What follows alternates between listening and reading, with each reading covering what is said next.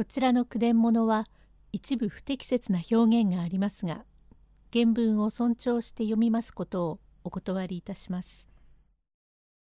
階段ちぶさえのき第21席庄助はまたしても浪江に人殺しを頼まれます。何でもああいうガキが成人いたすときっと俺を親の敵だなどと狙うに違いない。どうも睨み目が一通りでない。俺は気になってならんから真代太郎を人知れず手前殺してはくれまいか。庄助。ええまたかい。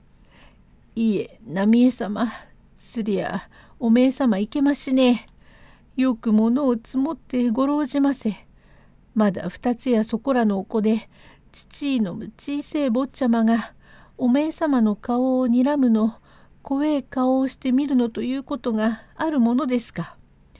親の敵うつべえなどという念があるもんじゃねえ。そりゃおめえ様が気とがめるのだ。よさっせえかわいそうに。そりゃあなああいうことをしたからこっちの気でそう思うのかもしれんが船団は双葉より芳しとやらであのガキはなかなか利発で2歳や3歳の常の子供とは違うよ。双葉のうちにからずんば斧をいられるの悔いありあれは今のうち亡き者にせんければ俺が枕を高く寝られんよ。何船団巻きの槍でやれって？いやただいま申したのはありゃ引き事を申したのじゃがどうかうまく楽器をやってくれ頼むよ。いやいけましねかにしてくだせえましあのかわいらしい坊ちゃまがお前様どうしてそんなことができますものか。それではどういたしても嫌だと申すか。と喧騒を変えますから。あれ浪江様また大怒なさるかえ。怒りはいたさんが、それではなんじゃな、真代太郎が成人いたしたら、その方は親の敵はこの浪江じゃと申して、俺を敵と狙わせ、助立ちをいたして打たせでもする心か。あれ、ダメだよ。なんで俺そんなことをしますべ。いや、俺は正直者だから。去年落合の一件に容疑なく加担はいたしたが心は元の主人へ忠義を尽くすつもりでこの浪江を敵と狙うにそういない。よしまたそれでなくっても一度ならず再度までかかる大事を明かさせておいて特進いたさねば必ず五日他へ口外いたすに違いない。さすれば我が身は安穏にはおられん不憫じゃが。と片絵にあります差し両の刀を引き寄せまして恋口をくつろげますから「ああこれさ待ってくらっしゃい。ああ気の早いお方でおめえ様は怖え。」一旦悪事に加担いたしたその方ゆえ何も殺したくはないが申すことを聞かねば是非がない。あれさ待ちなさい。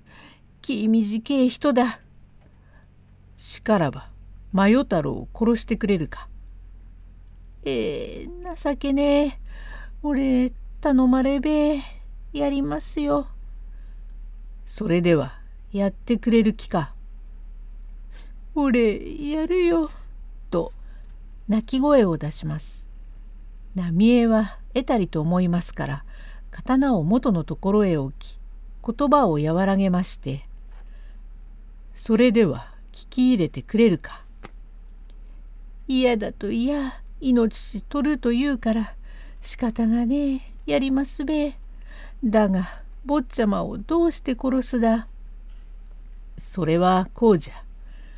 手前も知っておる通り、おきせが先だってから我が種を宿して買いにいたしたゆえ、父が出なくなったので、ガキ目がピーピー昼夜とも泣いていけん。どうか乳母を置いてくれと言うから。それはいけない。気心の知れんものを置いてはマヨ太郎がかわいそうだ。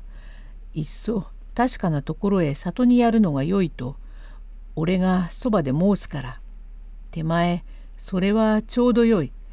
ご親ぞ坊ちゃまをお里におやりなさるならいいところがあります。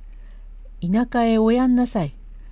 田舎は江戸と違ってのんきだから達者にお育ちなさるそりゃ半年も経ちゃくりくり太って大丈夫におなんなさるとそばで進めるのじゃ。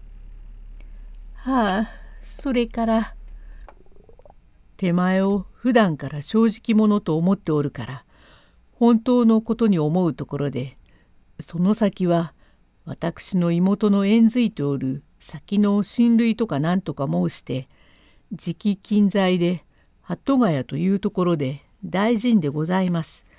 電池の200石もあって馬の10匹もあるなかなか金持ちでそこの嫁さんがこないだウィザンをしたところが男の子であったが虫で死んだ父はたくさんあるし奉公人の2 3 0人も使っておりますから坊ちゃまはお幸せだと手前が本当のように申すとおきせは喜んで承知いたすに違いない。はあそれからどうします？もっともおきせはマヨ太郎を手放す心は心底なかろうがそこはお礼義理があるから呼んどころなくそれでは庄助頼むよときっと申す。そういたすと俺が善は急げだすぐに連れて参る方がマヨ太郎のためだと申すからあれが着替えの衣類からおしめまでつけて手前に渡す。よろしゅうございます。鳩ヶ谷と申すのは三里半ばかりしかごぜいませんからこれから行きますとすぐに宅を出て観音様の奥山へでも参って日の暮れかかるを待ち合わせしてそれから四谷角は村の十二層へ行くのじゃ。はあそれからここの大滝はなかなかものすごいほどな高いところから落ちるが谷の下は深い滝壺でここへマヨ太郎を放り込んで殺してしまうのじゃ。第22隻へ続く